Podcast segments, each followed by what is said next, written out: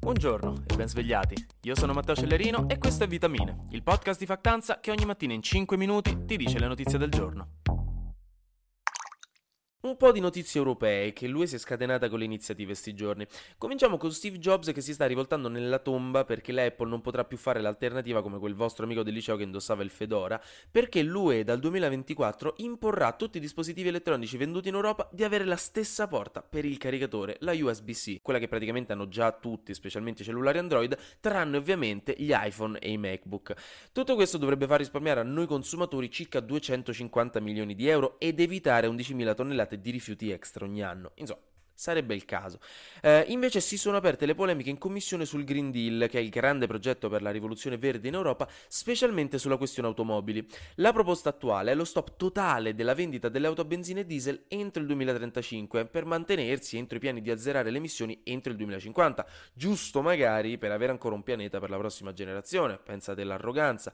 Le varie correnti politiche però hanno opinioni diverse, specialmente il Partito Popolare Europeo e i paesi meridionali dell'Europa in generale, che sarebbero sarebbero contro, specialmente per evitare di perdere competitività economica e posti di lavoro, mentre il Partito dei Verdi sarebbe fortemente a favore, per esempio. Il compromesso potrebbe essere quello di mantenere un 10% di macchine a combustione ancora in vendita, ma c'è chi controbatte che non è che abbiamo tutto sto tempo per i compromessi sulla situazione climatica. Infine, il trio Medusa europeo, che sono Commissione, Parlamento e Consiglio europei, ha finalmente trovato la quadra dopo dieci anni anche per la direttiva Women on Boards, un divertentissimo gioco di parole che vuole introdurre in Europa delle quote rosa nei consigli di amministrazione delle aziende europee. Almeno il 40% dei membri deve essere donna. Visto che sento già le polemiche elevarsi su quanto siano ingiuste le quote rosa, vi lascio questo spunto di riflessione. Per ridurre le disparità di genere che ci sono in società abbiamo due concetti principali. L'uguaglianza di opportunità, cioè tutti hanno le stesse opportunità di base da cui poi possono lavorare, e l'uguaglianza di risultato, cioè a tutti viene garantito lo stesso risultato, detto terra terra. Quello a cui aspiriamo come società è l'uguaglianza di opportunità, perché ovviamente è giusto così, così che ognuno avrà poi il suo risultato in base ai suoi meriti. Il problema è che oggi, a causa di un sistema intrinsecamente disuguale, è al momento impossibile garantire l'uguaglianza di opportunità vera e propria, proprio per meccanismi psicologici, sistemici e culturali che hanno bisogno di tempo per essere sradicati. Per questo, ad ora, secondo molti, l'unica cosa che si può provare per appianare il campo di gioco per tutti è l'uguaglianza di risultato, quindi le quote rosa, che non sono la soluzione perfetta, ma quella che probabilmente in questo periodo storico può essere la più efficace per innescare il cambiamento necessario.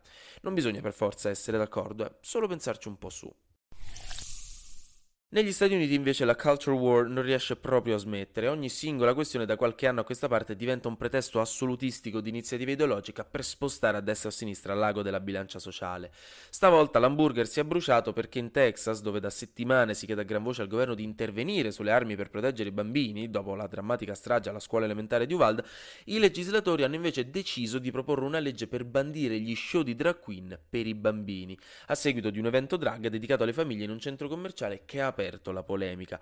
La retorica è la solita fallace che associa la comunità LGBTQ al sesso, alla perversione e a un qualcosa che faccia male ai bambini, ma al di là del fatto che non è così, chiaramente anche perché esistono tranquillamente drag show adatti alle famiglie, la questione è che dire di voler proteggere i bambini impedendogli di fare un'esperienza divertente e sicura a contatto con la diversità e rifiutarsi invece di regolamentare le armi che provocano ogni anno centinaia di stragi, quindi veramente rappresentano un pericolo drammatico per i bambini, sembra vagamente ipocrita.